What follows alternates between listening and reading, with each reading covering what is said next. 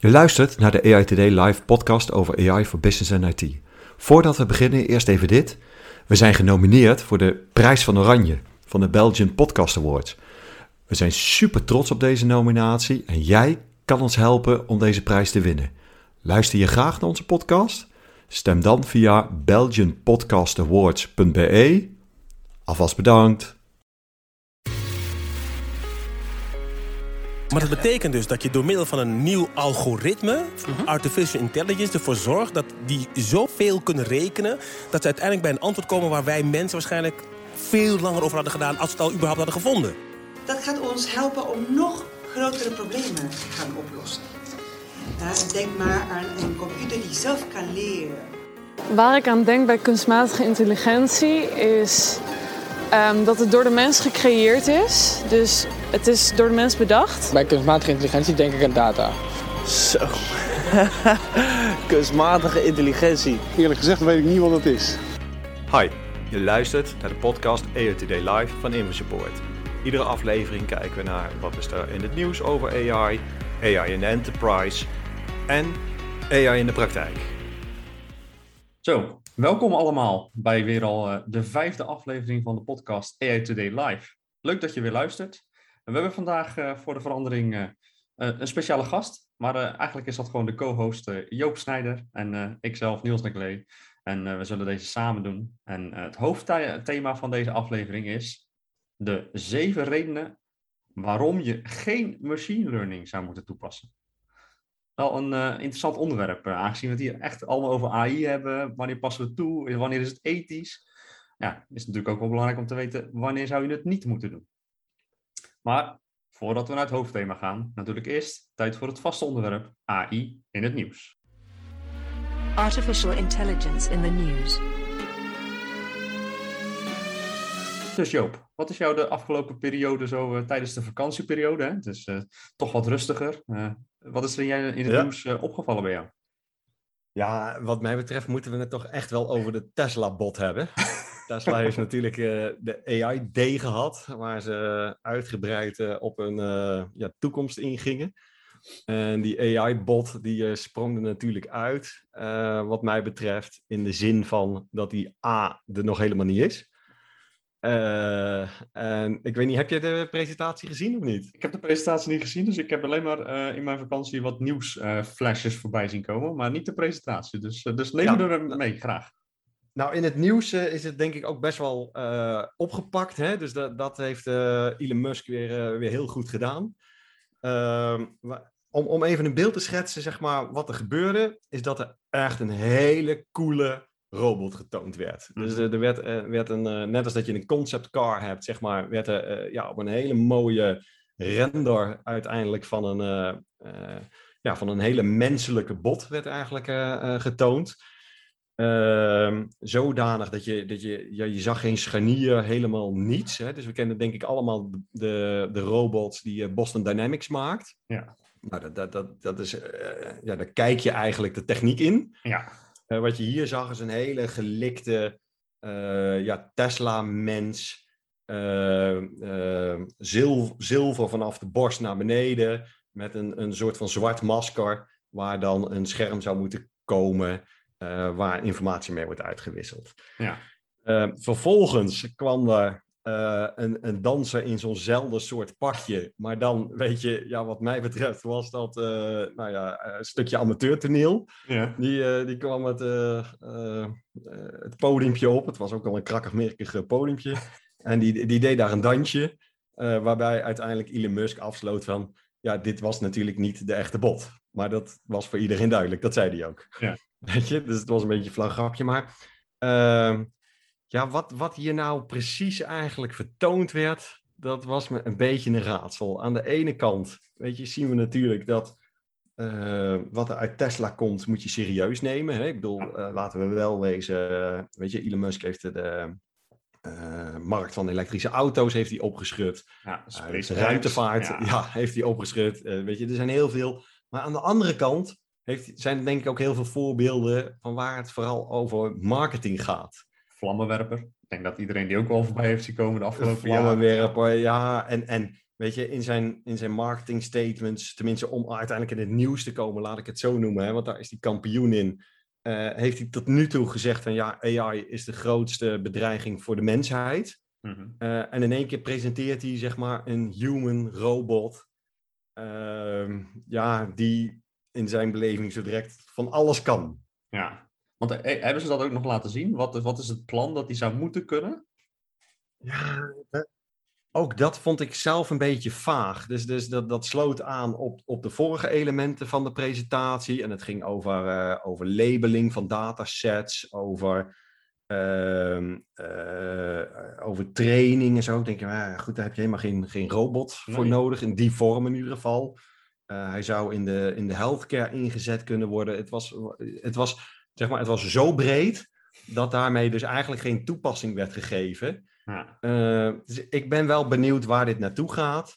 Eh, maar eh, laat onze luisteraars er in ieder geval duidelijk zijn dat dat ding er nog niet is. Ja. Dus dat, ik weet niet hoe jij het gezien hebt zeg maar, in de berichtgeving. Maar ik zag een Als- aantal dingen alsof- voorbij komen. Nou, alsof het er is. Alsof die er Ja, klaar staat en dat we nog moeten gaan kijken waar die wordt ingezet. Ja, en, en eh, eh, wat ik uit de presentatie hoorde is dat ze zeggen, ja, het is een prototype en we hopen volgend jaar, eh, nee, sterker nog, ze hopen volgend jaar een prototype uit te brengen. Dat is wat hij letterlijk zei. Dit is, ik, Hmm. ik ehm, ehm, nou ja, weet je, ehm, hmm.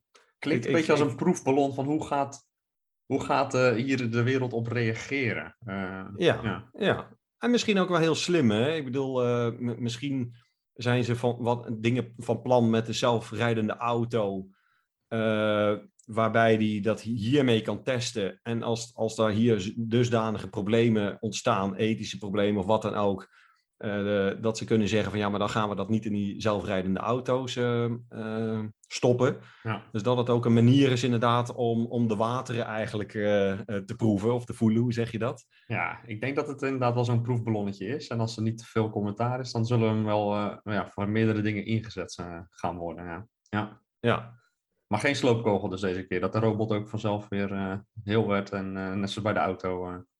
Nee, nee, nee, Nee. nee. Wat hij wel had is van, eh, dat het dan een hele langzame robot wordt, die eh, niet te zwaar is. Dus hij moet van hele lichte materialen eh, worden, zodat je hem makkelijk kan overmeesteren, zei hij. En dat, je, dat jij altijd sneller als mens bent, dus dat je ook van hem weg kan rennen. op zich vind ik dat wel mooi, want daarmee stelt hij dus eigenlijk al dat dit iets is om ethisch te gaan kijken. Hoe gaan we ermee om dat die robotten in de maatschappij gewoon rond gaan lopen? Dus ja, Ja, ja, ja. Iets om in de Maar ik gaten te dat houden. Ja, ik denk nog steeds dat zijn grootste robot uiteindelijk gewoon die auto is. Ja, dat denk ik ook. Maar goed, laten, weet je, ehm, eh, laten we ons verrassen. Ja. Ik sta er eh, in die zin open in, maar wel met een. eh, dat ik denk van nou. Het viel me vooral ook op, maar dat, dat deed hij gedurende de hele presentatie hoor. Maar misschien hier nog iets nadrukkelijker. Dat hij ook zoiets had van: Weet je, wil je aan dit soort gave dingen meewerken? Join our team. Eh, dus dat het ook nog eens een keer ja, een soort van recruitment-achtig eh, dingetje is, weet je, waar- waarbij Ja. hij laat zien van ja, wij zijn als bedrijf natuurlijk met hele coole dingen bezig. En dat zijn ze ook, hè? Ik bedoel, begrijp me niet verkeerd. Maar ik, ja, ik ben altijd benieuwd bij, bij Elon Musk, wat zit er precies achter? Ja, ja hij is een master in media management en in het nieuws komen inderdaad. Ja. Ja. Maar ook wat je zegt, het zou zomaar waar kunnen worden wat hij zegt. En dan hebben Zeker, we in één keer die zeker. robot ineens voor ons staan en hebben we ermee eh, te maken. Ja. nooit onderschatten waar hij mee bezig is. Nee, zeker niet. Dat eh, heeft de historie wel bewezen. Ehm, ja, dit, dit kan ik natuurlijk niet toppen. hè. Dan kom ik met een saai artikel die ik eh, toevallig nog was tegengekomen na mijn vakantie. Als ik al mijn mail weer door moest en even weer in te komen, zeg maar. ja. Ik wil het toch even doen, want ik vond het wel een leuk artikel. En hij was redelijk recent. Hij is van eh, 22 augustus op eh, de Computer Totaal. Ehm, en eigenlijk een heel uitgebreid artikel over hoe gaan we om met AI. En daar heeft het uiteraard weer over de zelfrijdende auto's, omdat het een mooi voorbeeld is om de ethische vraagstukken te behandelen. Uh, Mhm. Maar eigenlijk hebben ze in dat artikel echt heel erg netjes, stap voor stap, kaders van betrouwbare KI, kunstmatige intelligentie, eh, neergezet, de verschillende vormen. Uh, en het leest eigenlijk gewoon lekker weg. Het is toch wel, denk ik, zo'n 10, 15 minuten leeswerk. Maar ze hebben alle items tikken ze wel aan. Dus transparantie, verantwoording, privacy en data governance. Eigenlijk alle zaken waar we het in de podcast ook over hebben. eh, hebben ze hier in korte hoofdstukjes uitgeschreven. En zeker eh, de moeite waard om even te lezen. Dus eh, zullen we kan, ook kan je iets, Ja? kan je iets eh, verder ehm, uitweiden over bijvoorbeeld die data governance? Data governance zie je ook steeds meer natuurlijk voorbij komen. Van, zou je heel kort kunnen zeggen, wat, wat is data governance en hoe past dat dan in dit verhaal? Ehm, nou ja, data governance eh, voor de mensen die daar minder mee bekend zijn, is eigenlijk het proces eh, inregelen en de organisatie klaarmaken om eh, verantwoordelijkheid te kunnen pakken en te kunnen monitoren van wat er wordt gedaan met de data. Is dat ook zo? Eigenlijk is het een soort van overheidsinstantie die kijkt of er binnen de organisatie goed omgegaan wordt met data. Die zetten de regels uit eh, en, en daar moet aan ja, gehanteerd worden. Dus daarmee zorg je dat je in controle zou moeten zijn eh, op je data huishouding. Dus dat kan zijn kwaliteit, dat kan zijn privacy, security, allemaal van dat soort zaken die we eh, ja, in kaart moeten brengen en ook moeten kunnen monitoren gedurende het proces. Het is niet eenmalig, het is eigenlijk continu dat je dat in de gaten moet houden. Ja, en, dat- en dat doe je, regel je binnen je organisatie. Hè? Binnen niet de, ja. de overheid, maar je Nee, zegt van, het is een soort van... voorbeeld. Ja, Ja, dus, dus eigenlijk ja, heb je een overkoepelend systeem die kijkt binnen jouw organisatie, die verantwoordelijk is om het te monitoren of het ook echt plaatsvindt wat er uitgeschreven wordt. Houden we ons aan de regels die we onszelf stellen. Eh, en ja, het zijn niet de uitvoerende partijen, daar hebben we meestal de eigen afdelingen die met de data werken.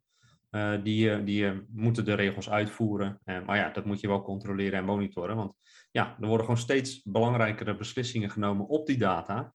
Eh, nou, dat je wel zeker moet zijn dat het goed is, van kwaliteit is. En dat ermee gebeurt wat ermee mag gebeuren. ja precies. Ja. Dus dat is een stukje Belangrijk, data hè? governance. Eh, ja, ja, cool. Nou, lijkt me niks eh saais aan. Ik bedoel, dit, zijn, dit zijn precies de dingen waar, je, waar we het over hebben natuurlijk steeds. Hè? Van transparantie. ja, Ja. Gewoon, eigenlijk gewoon van hoe ga je op een volwassen manier om met deze technologie. En zorg je dat je gewoon een goed systeem krijgt eh, die, die, die past bij de behoeften uiteindelijk van, eh, nou ja, het, het, het, laten we zeggen, het probleem. ja, Uh, maar ook dat die ook in de samenleving ook inpasbaar is. En dat je, dat, ja, weet je, uiteindelijk niet anders dan ieder ander software systeem. Alleen heb je iets meer te maken met van, ja, hoe zorg je dat dit transparant genoeg is. We hebben natuurlijk heel veel gehad over. Ja. Ja, en uitlegbaar. Daar hebben we natuurlijk al een aantal podcasts uh, over gehad. En daar zullen best nog wel wat meer dingen over komen. Uh, ja, nee, juist interessant. Ja. Zeker. Ja, ja, en eigenlijk is het inderdaad wat je zegt, gewoon een professionele aanpak. En uh, te doen wat je zegt en uh, te zeggen wat je doet ja. met je oplossing. Ja, ja. ja interessant. gaan we die link delen dan ook? Zeker, die gaan we even opnemen bij de podcast. Dus die kan iedereen bij de podcast terugvinden. Kijk, kijk, dan ga ik hem ook lezen. Ik heb hem nog niet, uh, ik heb hem nog niet gelezen. En een ander ding was opgevallen. Uh, er was uh, Samsung zet AI in voor chipontwerp. We zien natuurlijk heel veel chips die nodig zijn voor AI. En nu hebben ze Ja. dus AI ingezet om eigenlijk het probleem van... ja, die chips moeten nog sneller, nog efficiënter en nog beter worden... om door te kunnen groeien. Gaan ze ook AI inzetten eh, om dat weer toe te gaan passen. Er zijn er heel veel studies op en zijn ze al langer mee bezig wereldwijd.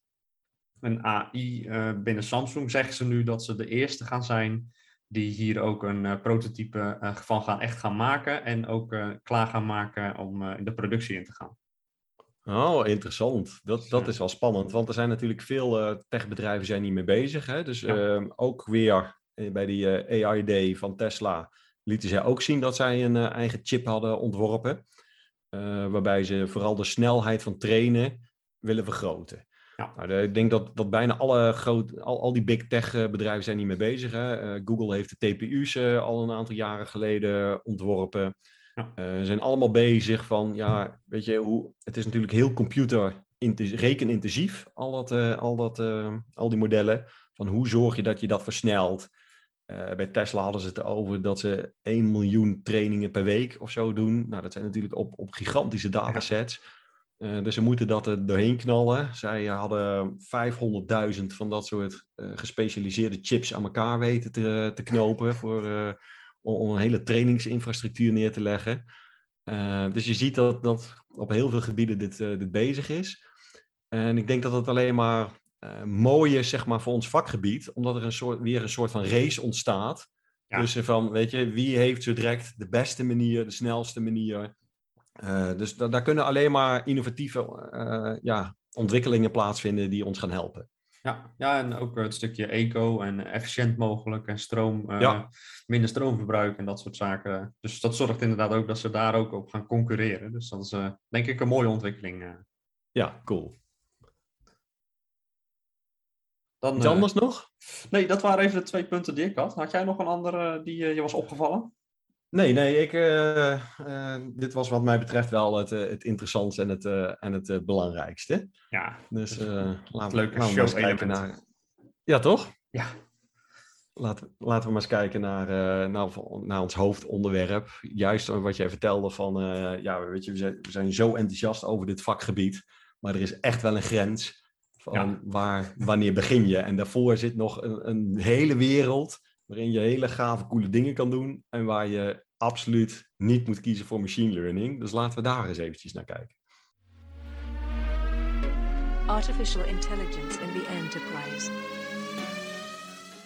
Ja, goed punt inderdaad. Eh, ja, we noemden zeven, dus, dus we gaan er in ieder geval zeven moeten behandelen, Joop. Eh, Ja, we dus, gaan eh, er zeven behandelen. En eh, eh, ik heb, weet je, om, om, om die zeven zeg maar te kunnen benoemen, eh, ga ik een, eh, eh, een definitie geven van, van machine learning, waarin in ieder geval zes van die dingen in zitten, Ja, van, die, van die punten. En de zevende zal erbij komen.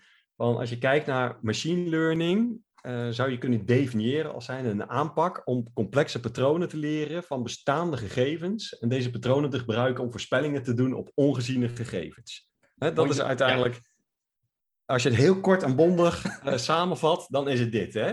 En wat je, wat je daar dus uithaalt zijn eigenlijk zes basiselementen. Dat is complex. Hè? Ik had gezegd, het is de aanpak om complexe patronen te leren. Dus we hebben eh, complex patronen leren ehm, van bestaande gegevens. Dus je hebt iets van gegevens nodig.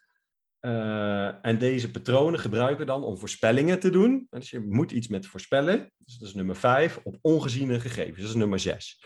Ja. En wij voegen er altijd aan toe. Ik denk dat we daar constant mee bezig zijn. En dat moet ook nog eens een keer binnen een ethisch kader kunnen vallen. ja, Hè, het moet ethisch, eh, eh, ethisch zijn. Eh, nou, als je dat, als dat zeg maar de definitie is waar machine learning goed voor is, dan kunnen we ook kijken van, ja, maar waar ligt dan die grens? Dus kunnen we die, die, die stappen denk ik aflopen. Dus we beginnen eigenlijk met het complex. Nou, tegengesteld complex, simpel. Hè, dus als, het, als, het, als je een simpel probleem hebt, eh, ja, dan zou ik gewoon kiezen voor een traditionele software aanpak. Weet je, dan hou op met machine learning. Eh, is je businessprobleem goed te vatten in businessregels? Eh, waarom zou je dan machine learning inzetten? ja. Toch? Nee, dat, is, zeker. dat, is, dat is eenvoudiger, goedkoper, makkelijker in onderhoud. De kennis is breder beschikbaar. Precies. Ja. En, maar hoe we dan onderscheid maken tussen simpel en complex is misschien dan nog wel... eh, Complex. een- ja, toch? Is dan nog wel een dingetje. Maar daar kunnen we wel kijken naar, naar typische machine learning eh, problemen. Eh, dus als jij bijvoorbeeld ehm, zinnen die getypt of uitgesproken worden zou moeten interpreteren en daar acties aan moeten, moeten hangen, een chatbot-achtig verhaal. Ja, dat is ontzettend moeilijk om dat in regels te vatten. Dus, eh, dus vanuit een, een zin eh, ja, daar helemaal uit destilleren van wat iemand bedoelt. Nou, dat is typisch een machine learning probleem. Ehm, bepalen welke voorwerpen, personen of dieren op een foto staan. Ja, probeer dat maar eens in, in regels te vatten. Eh, ja, dat, dat gaat niet. Nee, dat kan gewoon niet. Maar nee. Maar aan de andere kant, weet je, we hebben zoveel systemen waar, waarbij we echt met, en ook al is dan een complex aan if-then-else statements, maar zijn dat nog steeds behapbare eh, hoeveelheden. Ja. Dus je kan die data aan, je kan de regels aan, je kan het blijven onderhouden. Eh, blijf dat dan ook op die manier doen. Ja. Ja, ik zit er zelf nog even te denken, ik, ik hoor je het zeggen inderdaad. Dus goh, heb ik nog een voorbeeldje hiervan die zo op kon poppen. Eh, maar eigenlijk doe je maar als je er heel veel if-then-else regels, kan complex ogen, maar hoeft niet complex te zijn, want iedereen kan gewoon de if-then-else doorlopen, een, een, een flowchart maken en kan het begrijpen. En Precies. ik denk dat daar een beetje de essentie in ligt, inderdaad. Eh, Ja. En, en er zijn natuurlijk heel veel dingen. Hè, bijvoorbeeld als jij. eh, wat, wat we al heel lang gebruiken is het identificeren bijvoorbeeld van spam-e-mail. Hm.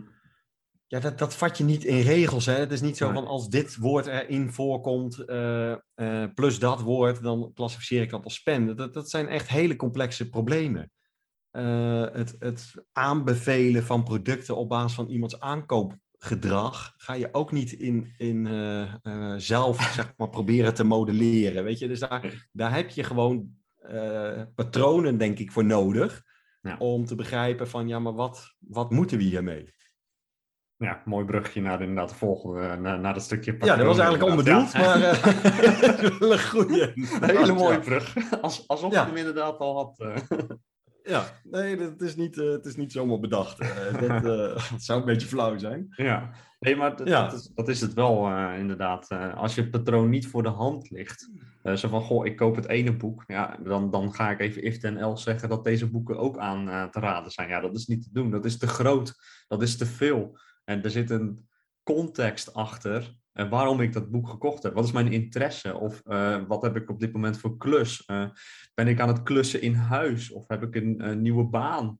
Dat, dat speelt allemaal mee. Waardoor Ja. eigenlijk die simpele keuze van ik moet gewoon drie andere boeken aan iemand voorstellen, eigenlijk een heel erg complexe vraag is.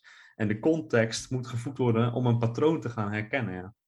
Precies. Ja, want, want eh, eh, ik kan bijvoorbeeld kiezen dat ik alles van een bepaalde schrijver wil lezen. Of het ging me juist om het genre. Of ik vond de voorkant van het boek mooi. Ik bedoel, dat, dat kan ook. Ja. Ik, ik heb heel lang, eh, toen ik in boekenwinkels boeken kocht, moest de voorkant van het boek moest me gewoon aanstaan. Ja, misschien heel maakt niet irrationeel.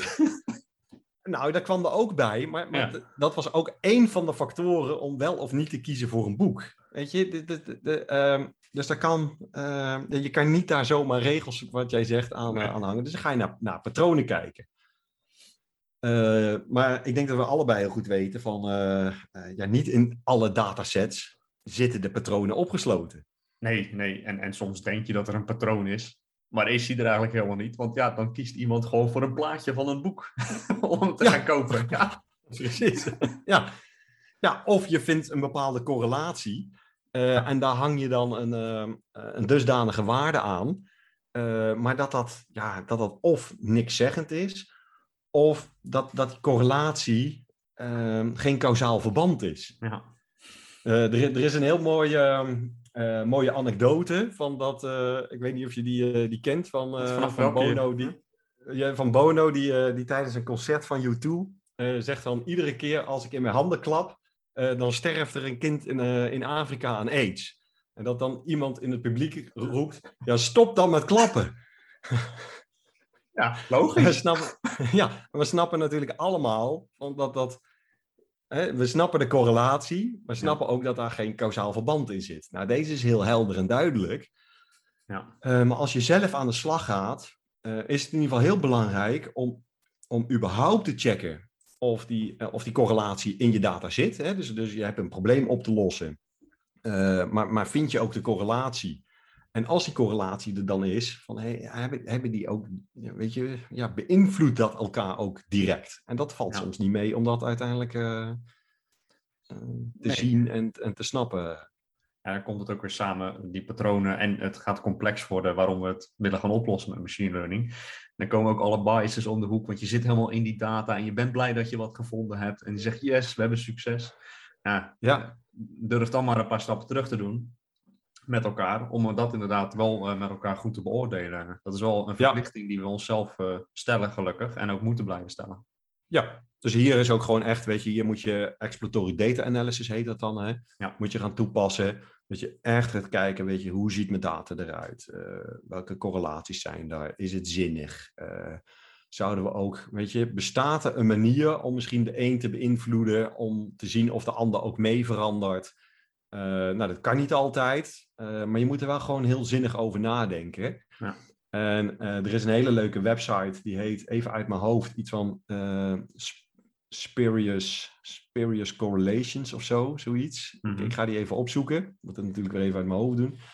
En ja, daar hebben ze echt geweldige correlaties in, waarvan wij als mensen direct zien, weet je, van ja, dit heeft niets met elkaar te maken. Ja. Of dat je zoiets hebt van, ah, weet je, al zou het maar met elkaar te maken hebben. En om een voorbeeld te geven, één is dat van, eh, is, die, die, die correlatie, die, die, die ligt echt bijna, als je die grafiek pakt, die ligt bijna gewoon, die, die twee lijnen liggen tegen elkaar aan. Ja. En dat is eh, eh, de mensen die, dat er een correlatie is tussen kaasconsumptie en de mensen die uiteindelijk in hun bedlakens verstrengeld raken en overlijden. Oh? Het heeft natuurlijk Hmm. niets te maken met een kausaal verband. Eh, maar allemaal dat soort eh, eh, zeg maar correlaties, die kan je daar vinden op die website. Dat is echt geweldig. Het aantal eh, zelfmoorden correleert dan heel erg met het ge- eh, gebruik van Internet Explorer. Ik dacht even dat je die naam Daan net ging noemen als eerste. Inderdaad, Ah, ja. van Bono. Ja. Maar eh, die, die, die is bij mij altijd blijven plakken, inderdaad. Het aantal eh, Ja. zelfmoorden naar aanleiding van gebruik van internet. Ja, en, en daar zie je natuurlijk, ja, hele, dus, er zitten hele sterke correlaties. Er heeft geen enkel, geen enkel verband met elkaar. en da- daar moet je je echt wel bewust van zijn. Vind je die niet in je data, hè? want we hebben het erover van wanneer, wanneer moet je machine learning niet toepassen. Als dit niet in je data zit, eh, begin alsjeblieft niet aan het trainen van een of ander model. Eh, want het levert je niks op, behalve ellende. Ja, en wasted energy. Waste of time. Yes. zijn we, zijn we bij Eh, punt, punt drie, hè? De Dat stukje derde, leren. want we hadden het over machine learning. Ehm, dan gaat het natuurlijk over aanpak van complexe patronen om die te leren. Dus je, hebt ook, je moet ook een soort van leerelement hebben. Ja. Dus, dus er moet verandering zijn in de data. Want als het elke keer hetzelfde is en hetzelfde patroon loop je door, ja, wat is dan het lerend vermogen? Heb je, heb je een voorbeeld hierbij? Wanneer, eh, wanneer heb je dit niet? Nou ja, als je uiteindelijk gewoon een, een, eh, een flowchart zeg maar, zou kunnen opstellen van, eh, van hoe je uiteindelijk van vraag tot beslissing komt, eh, ja, dan heb je eigenlijk iedere keer een repeterend verhaal. En dat kan best wel een heel complex, eh, complexe flowchart zijn. Dat wil niet zeggen dat je een complex probleem hebt. Eh, maar als dat, als dat eigenlijk gewoon een heel afgekaderd geheel is, ja, dan, dan, eh, ja, dan zou ik daar geen machine learning voor inzetten. Nee. Ja, een heel concreet voorbeeld. Wat is een heel concreet voorbeeld? Ja, vaak gaat het toch, toch eh, over eh, allerlei vragen die je kan stellen, zoals wij dat doen zeg maar, op een database, eigenlijk op je gegevens. Ik, bedoel, dus, ik denk dat dat misschien heel concreet is. Van, van, dat kunnen best wel nieuwe vragen zijn, eh, maar, maar die data is, is behoorlijk afgebakend. Eh, en daar kan je, kan je allerlei complexe vragen opstellen van, van wat, wat zijn de verkopen van, van dit jaar voor een specifiek product, voor een specifieke doelgroep eh, ten opzichte van vorig jaar. En misschien kunnen we dat doorzetten van wat zou, als we dat extrapoleren naar eh, een ander kwartaal of een ander jaar. Nou ja, dat kan je gewoon uitrekenen, weet je, Ja. doe dat. Eh, dat. Dat heeft niets met machine learning te maken. Nee. En, en dan heb je daar een voorbeeld van, maar dan is het ook interessant, heb je een voorbeeld voor wanneer is wel lerend vermogen nodig? Ja, we, dat, dat is een liggen- Het zijn er genoeg natuurlijk, hè? Ja, dat zijn er heel veel, ja. Dat, dat, eh, eh, weet je, als jij eh, e-mails bijvoorbeeld moet klassificeren. Dus stel je, je wil een, een systeem hebben waarbij je op zijn minst, zeg maar, e-mailtjes die op je klantenservice binnenkomen, die heel veel gaan over inlogproblemen, wachtwoorden, allemaal dat soort zaken. Eh, die wil je misschien geautomatiseerd, wil je die antwoorden. De- de- weet je, dat zijn helemaal geen heb je geen medewerkers voor nodig om, om eh, eh, diep in de casus te duiken. Kan waarschijnlijk 80, 90 procent worden afgedaan met, met geautomatiseerde opvolging. Ja. Nou, dat zijn typisch dingen waarvan je wil leren. Hè? Dus wil je leren van hoe geven mensen in een, in een e-mail of in een WhatsApp of wat dan ook, in tekst, geven ze aan dat het een login probleem is. Eh, in plaats van een vraag bijvoorbeeld over hun pensioenverzekering of wat voor product je ook aanbiedt. Eh, dus alleen al om die te scheiden, moet je gaan leren van, ja, wat is het, wat is het verschil tussen die, de ene e-mails of de andere e-mail? Ja. En ehm, eh, ja, ik denk dat dat, dat wel een voorbeeld is. Hè? Daar, daar, daar, daar, daar, daar vindt misschien ook een verandering in plaats hè? Van, van hoe mensen dat gaan vragen. Uh, dan ga je steeds beter leren. Uh, Ja. Misschien zelfs in andere talen eh, moet je erbij gaan leren. Dus dat, eh, dat is toch uiteindelijk veel moeilijker in, een, eh, nou ja, in weer zo'n if-then-else te vatten. Ja, is ook een stukje meer context nodig eh, voor de verandering over tijd. eh, ja. Ja, ja. ja, daar hebben we natuurlijk ook, eh, om een brugje naar de volgende te gaan maken, eh, data voor nodig. Ja, maar daar weet jij wat van, toch? Ja, dat zeggen ze inderdaad.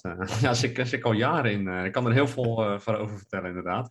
Ja, ja, het is natuurlijk gewoon sowieso belangrijk om, als je iets wil gaan opzetten, dat de data die je hebt, nodig hebt, er ook is. Dus je hebt de historische data nodig. Je hebt zaken nodig om mee te kunnen gaan trainen. Eh, en hebben we niet zomaar data nodig? Nee, we hebben echt goede kwaliteit data nodig. En, Ja, en, die eh, beschikbaarheid, daar ga je, ga je heel snel overheen, hè, want dat Ja. klinkt zo, zo bazaal.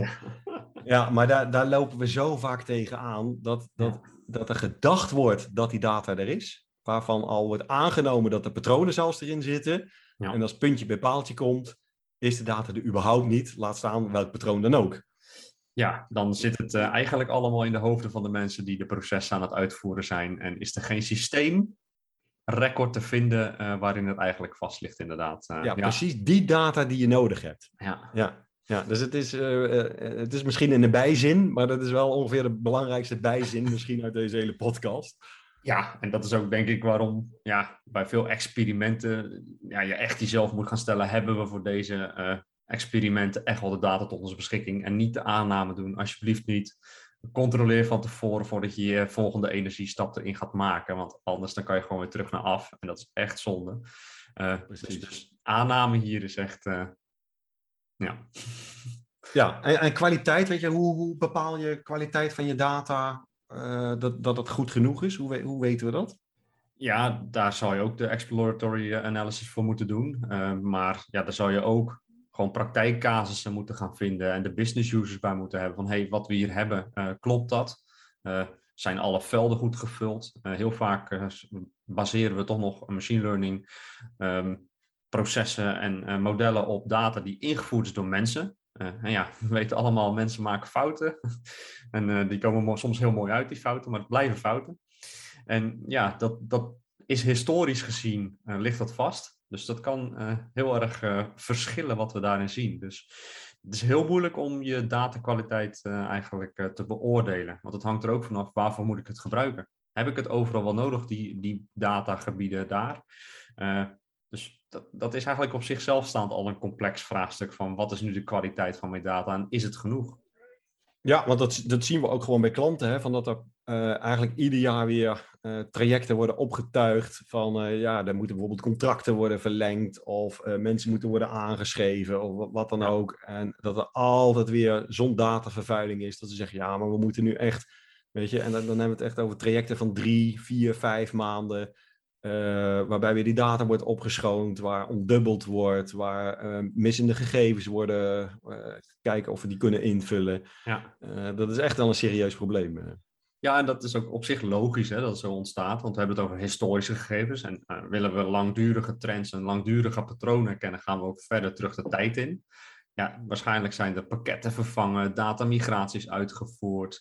eh, het systeem is aangepast waardoor bepaalde velden niet meer eens gevuld of getoond kunnen worden. Ja, en in de Ja. historie heb je die allemaal tot je beschikking. Wat natuurlijk heel mooi Of, eh, is. Of data, of data, weet je, waar een betekenis aan is gegeven van eh, Ja. min 1 betekent in één keer, weet ik het, weet je, van ja, dat, dat, dat- zo zit er van alles in, waar, waar, dan waar allemaal vlaggetjes aan bedoeld zijn om, Ja. om nog eens een keer context aan, aan zo'n data-element te geven, waar misschien nog maar één iemand in, het, in de organisatie weet wat dat ook alweer betekende. Ja, en dan heb je geluk, want dan is er nog iemand die weet wat het betekent inderdaad. Ja, ja, ja, ja. Dus Ja, nee, last- ja, daar, lastig. kun- daar kunnen we op zichzelf kunnen we daar hele mooie verhalen over verzinnen, inderdaad. Maar ja, het is gewoon. Ja, maar dat is wel een van de redenen. Hè, van, eh, dus jij zegt terecht, hè, dus, dus bekijk dat van tevoren. Heb je dat niet, hè, dan, eh, ja, dan betekent het ook van, weet je, eh, ga eerst daarmee aan de slag. Dus ga niet meteen naar je machine learning oplossing. Het is ook niet zo ehm, dat alles 100% in orde hoeft te zijn om te starten. Nee. Hè, dus je, eh, maar je hebt wel een, een degelijke set nodig.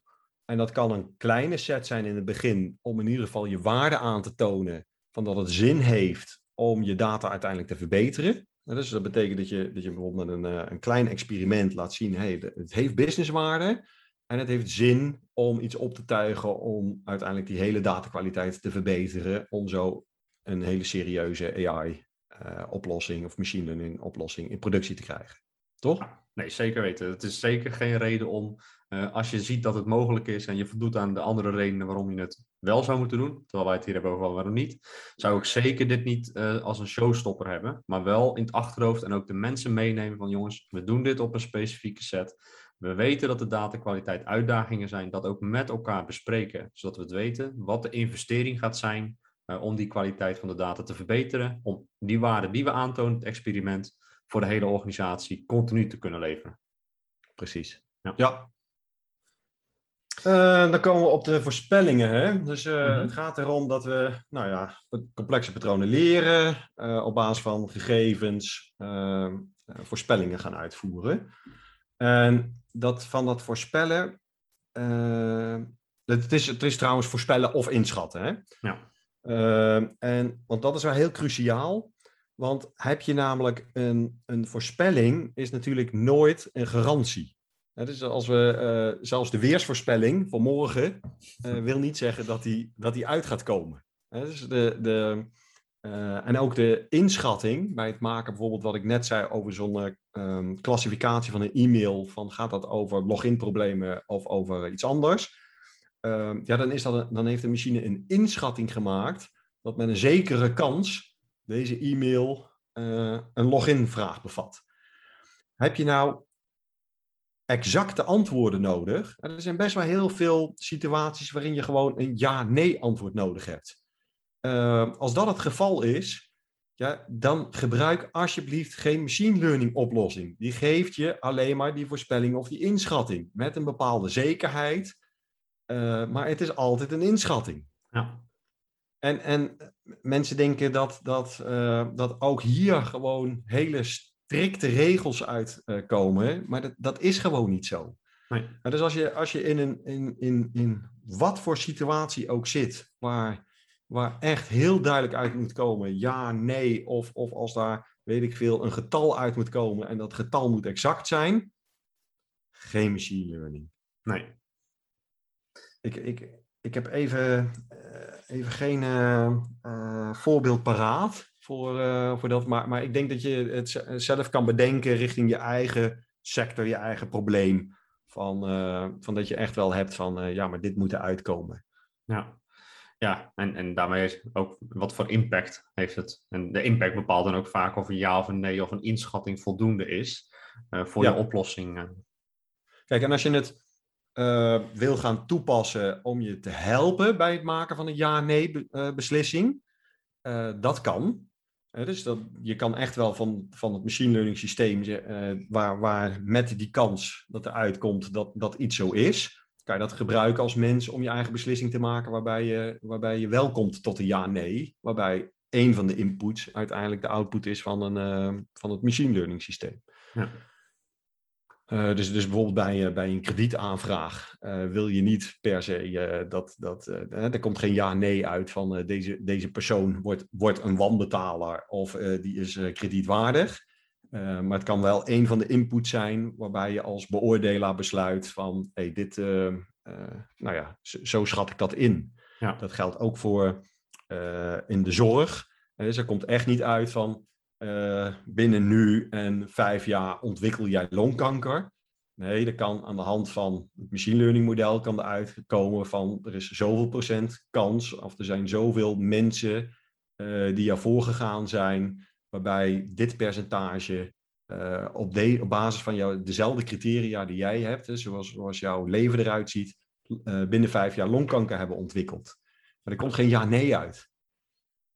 Nee, maar het is nog wel een hele belangrijke richtinggevend om verder te gaan onderzoeken. En daar kan je hem zeker voor inzetten. Uh, en precies. moeten we ook niet achterwege laten om dat te doen. Zolang we maar wel Zeker. beseffen, die ja-nee, uh, die, uh, die komt niet uit de oplossing van de machine. Ja.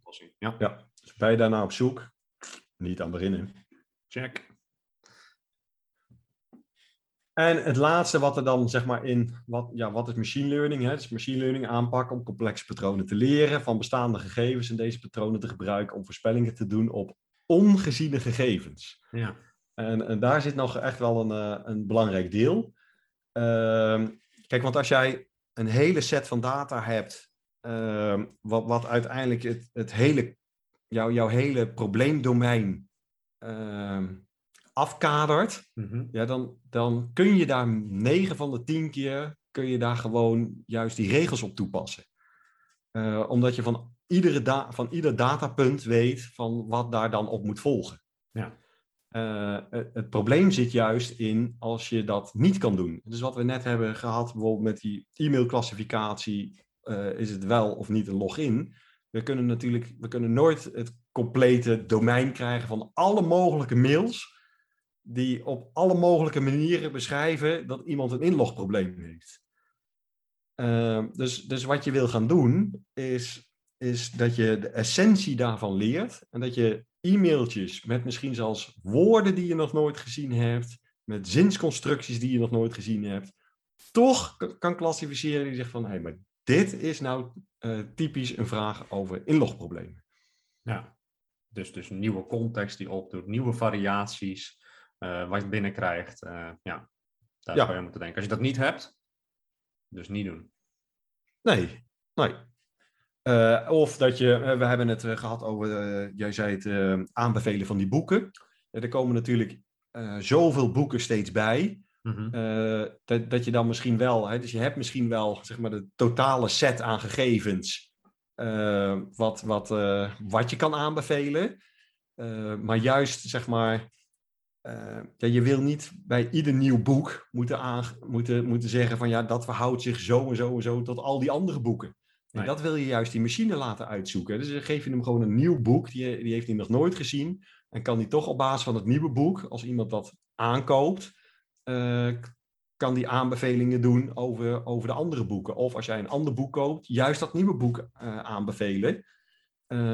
Terwijl die, weet je, dat gaat ook over ongeziene gegevens. Ja, ja dus, dus eigenlijk ook ongeziene patronen, ongeziene eh, ja, correlatie eh, tot eerdere Ja. geziene boeken en dat soort eh, informatie die nieuw is, dus ook ongezien. Ja, Ja, dus heb je een heel afgekaderd set aan, aan data, die, die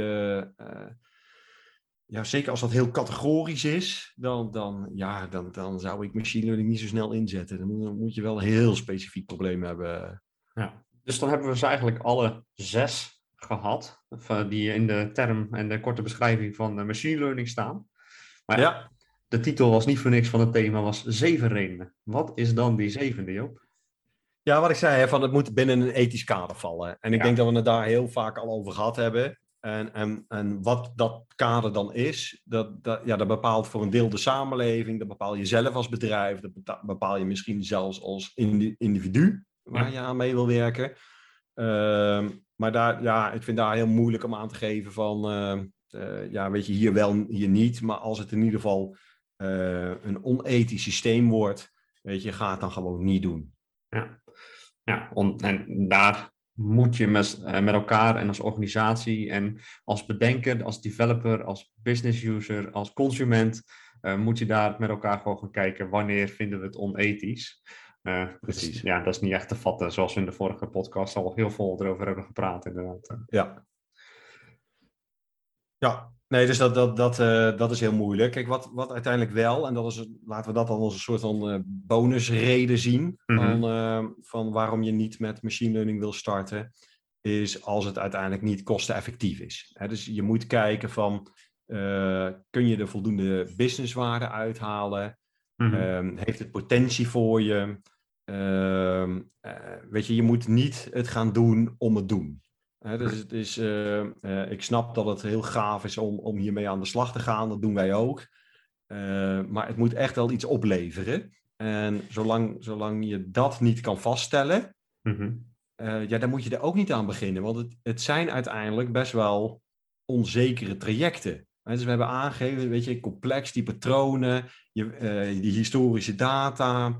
Eh, dus de, de kans, zeg maar, eh, dat je eh, uiteindelijk er niet uit krijgt wat je, wat je zou willen hebben, die is aanwezig. Ja. Bij traditioneel software ontwikkelen kunnen we requirements kunnen we vaststellen.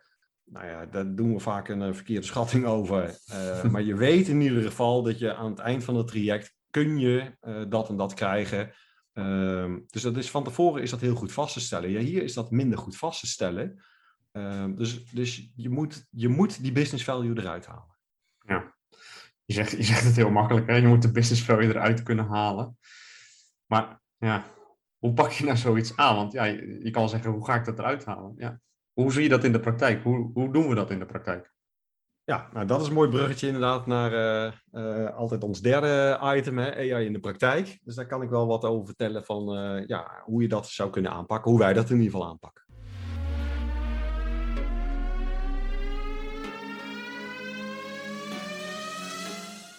Ja, nou ja, eh, je, legt de bal voor, eh, dus ik eh, kop hem graag in. Hoe pakken wij dat aan in de praktijk? Ja, kijk, uiteindelijk begint het bij het kiezen van ideeën. Er zijn vaak best wel heel veel, heel veel ideeën die er leven. Of in ieder geval het idee van, ja, waar zou machine learning inzetbaar kunnen zijn? Waar is het haalbaar? Waar zou het waarde kunnen leveren? Dus wij beginnen meestal met het verzamelen van die ideeën. Dat doen we in een workshop. In, eh, wij- noemen dat een AI Ideation Workshop.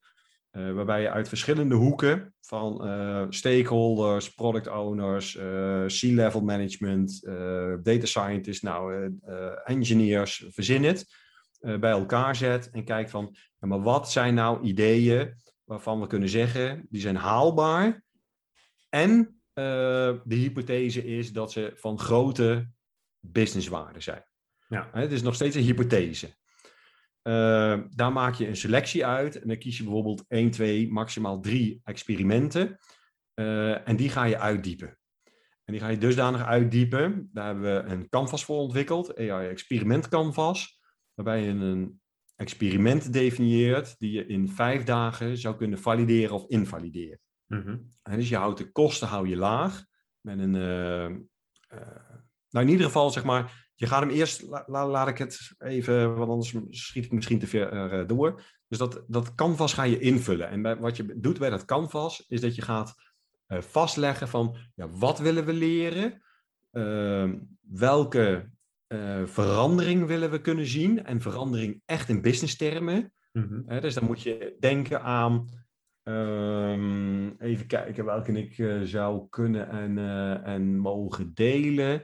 Is dat bij een verzekeraar ging het erover van, zouden we eh, eh, het aantal mensen die een eh, verzekering opzegt, geautomatiseerd, toch kunnen laten doen besluiten om een vervolgverzekering bij ons af te sluiten. Ja.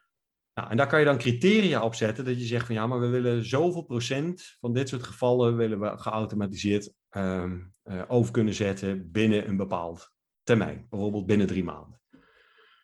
Eh, zo leg je dat in het experiment Canvas vast. Je legt ook vast wat er, ik heb het nu over drie maanden, maar je wil iets eh, besluiten van na vijf dagen van ja, is de hypothese nou gevalideerd ja of nee? Dus dat doe je dan vaak ook. Van ja, kunnen we dat überhaupt automatisch eh, eh, detecteren wie hiervoor in aanmerking zou kunnen komen? Dat leg je allemaal vast. Je gaat ook vastleggen van eh, wie gaat wat doen in die vijf dagen, wie heb je nodig, welke data hebben we nodig, is die er?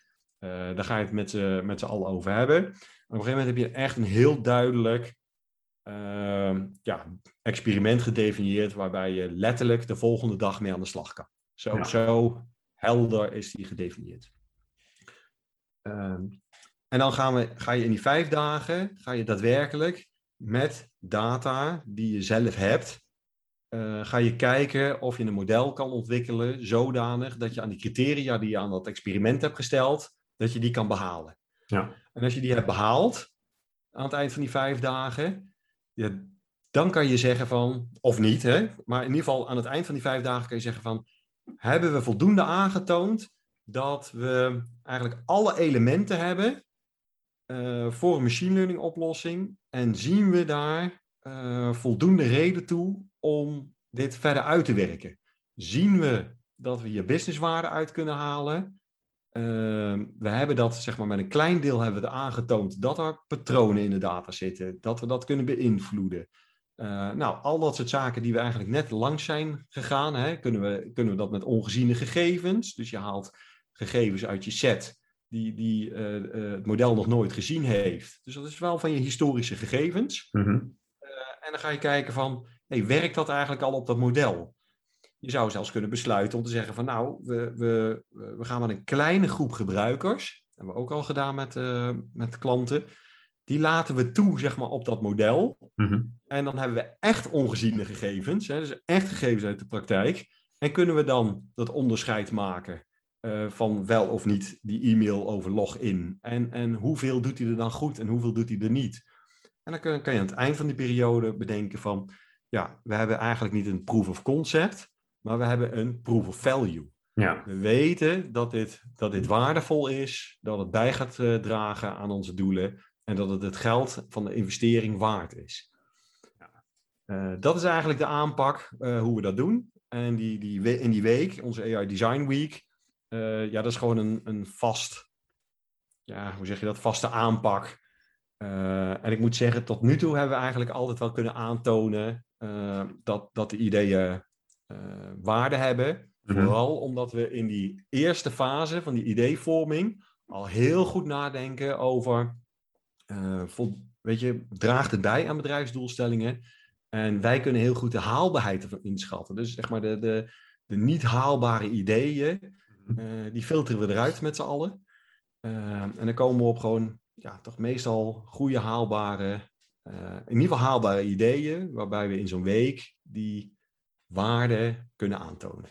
Ja, en, en zelf uh, vind ik het mooie stukje daarvan is, is sowieso die combinatie van die twee, die ideation, waarin we dus die uh, voorbeelden en ideeën uitwerken, is dat die echt gekoppeld moeten worden aan de business values en de doelen lange termijn van de organisatie.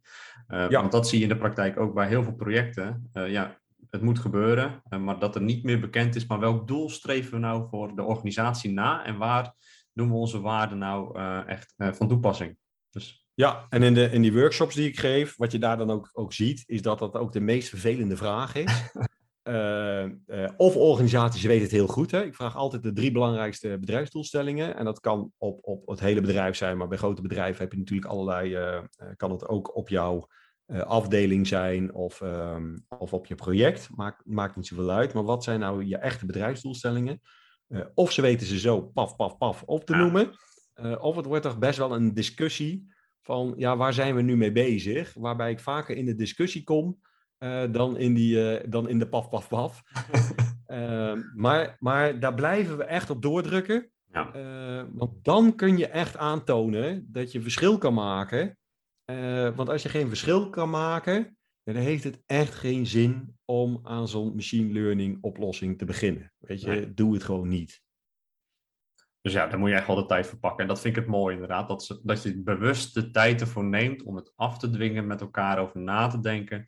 Welk uh, value halen we eruit en welk, ja, hoe halen we als organisatie hier het meeste uit? En dat, dat shift wel de meeste leuke ideeën naar echt concrete uh, valuable, uh, valuable ID's. ja. Ja, en, en zeker in de samenstellingen waarin we dat doen, hè, dus dat je echt vanuit allerlei verschillende hoeken mensen laat deelnemen, moet je echt bedenken dat zeg maar op een groep van 10, 12 mensen Mhm. uh, komen daar met gemak 100 ideeën uit. Ja, En, uh, ja, en, en, en dan is het natuurlijk uh, de vraag van, ja maar weet je, welke, welke gaan we nemen? Welke heeft nou juist de meeste waarde? En daar komen we ook altijd uit. Ja. Eigenlijk vrij gemakkelijk. Dat is eigenlijk wel leuk. Maar dan weet je in ieder geval dat je het vanuit heel veel hoeken hebt bekeken. Ja. dat je de juiste criteria er tegenaan hebt gehangen. Um, um, en, en dat je ook als organisatie daar zelf mee aan de slag gaat. Hè? Dus wij kunnen je begeleiden in de Design Week. Maar uh, ja, ik zeg altijd, AI is te belangrijk om daar niet zelf mee aan de slag te gaan. Uh, dus dus ja, wij, wij pushen ook zeg maar, die organisaties van doe mee met die Design Week. Weet je, eh, eh, niet dat wij zeggen van op een gegeven moment, nou hier heb je een model, uh, gefeliciteerd Joepie de Poepie. Ja. maar dat je ook snapt van hoe is die tot stand gekomen, welke afwegingen zijn er gemaakt.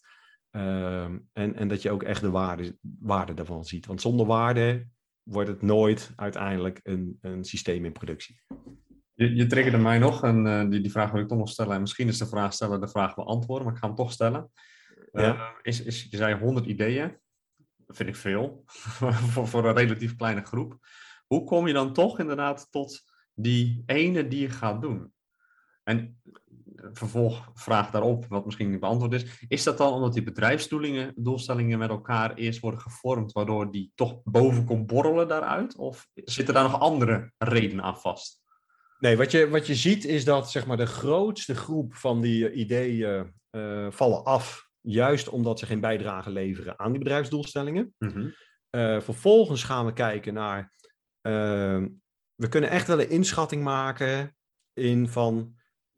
Heeft het idee een high, medium of low mhm. eh, impact op, op dat bedrijfsdoel, op die bedrijfsdoelstellingen? ja. Uh, dus daar, daar, daar kan ik niet inschatten, maar dat kunnen de mensen in de organisatie zelf heel goed inschatten. En hoe hoog hoog is en hoe laag laag is, weet je. Maar daar kom je als groep kom je daar eigenlijk altijd uit. Hè? Daar, daar is consensus over. Um, um, en wij kunnen daar dan nog de slag overheen halen van, ja, maar wat is nou uh, haalbaar? Hè? Wat, wat, uh, wat, is, wat is makkelijk? Ook eigenlijk daar een soort van drie. Hè? Wat is uh, makkelijk, moeilijk of gewoon onhaalbaar? Weet je, de stand van de techniek is nog niet zo ver uh, om dit uit te voeren. Nou, die, die uh, halen we er ook uit. Uh, makkelijk, moeilijk heb je dan nog. en dat combineer je met elkaar en dan ga je met elkaar in discussie. En, en, dan, ja, daar komt vanzelf, zeg maar, komen daar de experimenten naar boven drijven. Waarvan wordt gezegd, ja, maar hier zijn wij als organisatie. Dan zien we kansen. het is haalbaar. hoe moeilijk, makkelijk, ja, dat hangt van de, van de klant af wat, wat de ambitie is. Uh, en zo wordt er dan gekozen. En dat, dat zijn altijd hele redelijke keuzes, moet ik zeggen. Ja, en dan ga je dus voor een aantal, ga je die experimenten canvas invullen of ga je die voor eentje invullen? Nee, we gaan echt, de, degene die we kiezen en waarvan we zeggen, en, en dat, uh, ik heb meegemaakt dat we, de, dat we de, uh, het meeste is eigenlijk dat je er één pakt. Hè? Dat je mm -hmm. één, één experiment, daar focussen we ons op. Uh, die gaan we uitwerken, Design Week, en dan besluiten we wel of niet doorgaan. Uh, maar soms uh, uh, nou ja, zijn er genoeg resources, pak je er twee of drie. Mm -hmm. maar ik vind drie echt wel het absolute, absolute maximum. En eerlijk gezegd heb ik nog niet gezien dat alle drie dan ook daadwerkelijk tot ja, verder uitgediept worden. dus mijn voorkeur zou gaan altijd naar die ene waarvan je zegt van ja, maar daar zien we het meest in zitten. Daar moeten we het meeste waarde uithalen. Laten we die nou eens even heel goed doorgronden uh, en, en die doorlopen. En we hadden net met de, de zevende en eigenlijk bonus acht redenen waarom niet. Uh, ja. was data en uh, het hebben van data en goede kwaliteit data echt wel een dingetje. En ja, het is ook mijn ervaring, werkend jaren in de data, dat we dat niet altijd weten en tot onze beschikking hebben. Ja. Hoe vaak is het nou voorgekomen in de praktijk dat die eigenlijk wel gekozen is, maar bij het invullen van de canvas toch achterkwamen van ja, sorry, die data die is er gewoon niet en niet in de kwaliteit die wij nodig hebben? Nou, in de, laat ik zeggen van, uh, nou ja, ik, ik heb dit echt, echt heel vaak gedaan. Uh, is het twee keer voorgekomen dat er echt gedacht werd dat die data er, er, er was, uh, maar dat ze of uh, bleek dat maandelijks die data gewoon gewist werd. Oeh. Ja, dus dat, ja, dat kan je zo hebben. Uh, of dat het toch net iets genuanceerder lag en dat dan precies eigenlijk wat je nodig hebt, ja. uh, juist niet werd opgeslagen. Uh, wat we natuurlijk wel heel vaak gezien hebben, is wat, waar we net in het uh, datastuk het over hebben gehad, is van dat de datakwaliteit, ehm, ja, daar moet echt wel wat aan gebeuren. Maar dan konden we zeg maar, je, je kan je data uiteindelijk ook splitsen. Hè? Dat je zegt van, oh ja, maar dan doen we het bijvoorbeeld niet over alle producten, maar doen we het over één product. We doen een bepaalde set klanten. We de, je, je kan daar nog steeds, zeg maar, een, een, een uh, representatieve, kwalitatieve set uit destilleren. Ja. Waarvan je wel weet, van, ja, maar als we dit gaan doorzetten, is één van de opdrachten na het experiment. Betekent wel dat we met die data aan de slag moeten. Ja. Uh, maar dat is ook heel waardevol om erachter te komen. Want, want 9 van de 10 keer is het onduidelijk van uh, hoe het ervoor staat. Ja. En juist omdat je uh, op die data moet gaan trainen, uh, ga je zien waar de gaten zitten. En ik denk dat, dat het vinden van die gaten heel erg waardevol is. Zeker, zeker. Dat is, dat is ook wat ik jarenlang al meemaak inderdaad. Is zodra je de data gaat gebruiken, of nou rapportage is, of machine learning is, of andere doeleinden, zie je wat er mis mee is, of wat er nog niet gebruikt wordt of uitgenut wordt. Uh, en, en zie je eigenlijk weer heel veel werk liggen om het nog mooier en nog beter te kunnen maken. Om er meer waarde uit te halen, ja. ja. Ja. Maar valt me mee, uh, Joop, uh, dat het er twee zijn waardoor het echt en de rest inderdaad nog steeds goed te behappen is. ja. Ja, en, en, en dat betekende echt wel eens, uh, weet je, dat je de opdracht moest geven van dat, dat er tussen, zeg maar, ideation en, en, mm -hmm. en het ma maken van het experiment, uh, dat, dat daar bijvoorbeeld een paar weken tussen zaten, dat ze aan de slag moesten met die data. Uh, maar maar dat, dat, ja, dat geeft wat mij betreft niet. Hè? Ik bedoel, je, je moet je ook niet meteen ja, Nee, je wil die waarde kunnen aantonen. Dan moet je soms wat energie en uh, zweet in stoppen. Precies. Om degene die het belangrijkst vindt, met de meeste waarde, ja, toch op te kunnen pakken. Ja, oké. Okay. Nou, dankjewel voor uh, deze blik in uh, hoe wij dat in de praktijk doen. Nou, we noemen het, dus ik neem aan dat we ze ook even toevoegen. wat linkjes naar de canvas. en, Zeker, zeker. Laten we dat, laten we dat doen. Oké, okay. nou, dan was dat deze aflevering van de AI Today live podcast. En wensen we iedereen veel plezier voor diegenen die nog op vakantie moeten. En uh, voor de mensen die weer terugkomen van vakantie. Welkom terug van de vakantie en werk ze.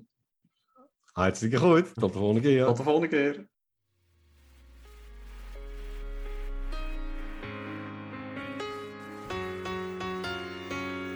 Leuk dat je luisterde naar de EOTD Live podcast. Abonneer je nu op Spotify of andere streamingdiensten om ons te volgen. En kijk voor meer interessante informatie over kunstmatige intelligentie op eotd.ai. Dankjewel voor het luisteren. Tot de volgende keer.